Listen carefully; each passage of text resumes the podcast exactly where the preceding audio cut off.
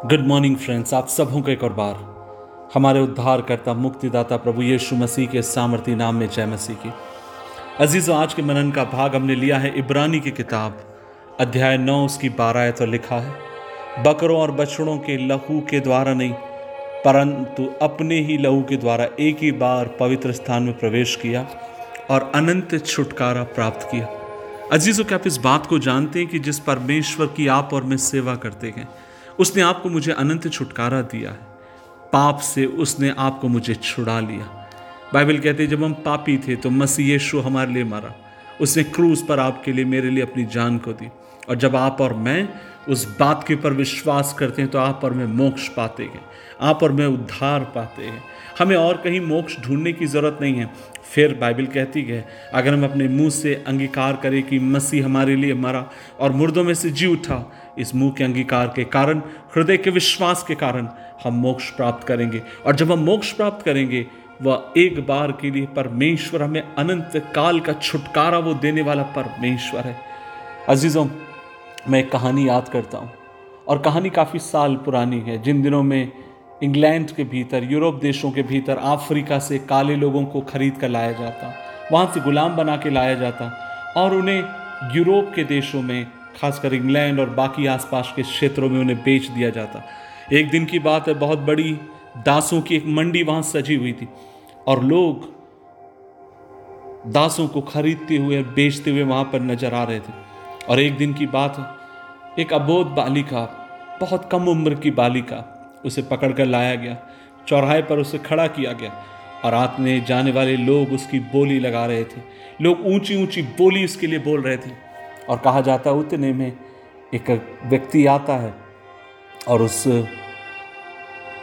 बेटी के हाथ में एक लिखा हुआ पत्र उसे दे देता है और वो वहाँ से चला जाता है। वो लड़की जब उस पत्र को पढ़ती है, उसको समझ में नहीं आया कि इसमें क्या लिखा। तब वो इर्द गिर्द जाने वाले लोगों से विनती करती है कि क्या आप मेरे लिए इस पत्र को पढ़ सकते हैं। और जैसे ही पत्र उसके लिए पढ़ा गया, उसमें लिखा था, तुम्हें पूरी रीति से स्वतंत्रता मिलती है। तुम अब से गुलाम नहीं हो, अब से तुम आज़ाद हो, अपनी मर्ज़ी से जी सकती जैसी बालिका को बात मालूम पड़ी, उसने उस कागज़ के टुकड़े को अपने सीने से लगा लिया। और वह छुटकारे का पत्र था। उस लड़की को गुलाम बनाकर लाया गया था और उस गुलामी से आज़ादी का पत्र था। और वो चारों तरफ़ उस व्यक्ति को ढूंढते रही और अंत में उस व्यक्ति के साथ उसकी मुलाकात हुई। और जब वो उस व्यक्ति को देखती है उसके सामने नजमस्तक होती है, अपने सिर को झुकाती और आंसुओं के साथ उस व्यक्ति का धन्यवाद देती और कहती है, आपने मुझे दासत्व से छुड़ा लिया। आपने मुझे इस गुलामी से बचा लिया। आपका धन्यवाद। अजीजों, क्या आप इस बात को जानते हैं? ठीक उसी प्रकार, जब आप और मैं पाप में थे, गुलामी में थे, आप और मैं शैतान के बंधन में थे, यीशु मसीह ने अपने पवित्र लहू के द्वारा आपको मुझे आज़ादी दी। यीशु ने अपने पवित्र लहू के द्वारा आपको मुझे छुटकारा दिया और आपका मेरा एक ही काम है। इस छुटकारे के लिए हम उसे लाख लाख धन्यवाद दें। इस छुटकारे के लिए अपने परमेश्वर की आप और मैं महिमा करें।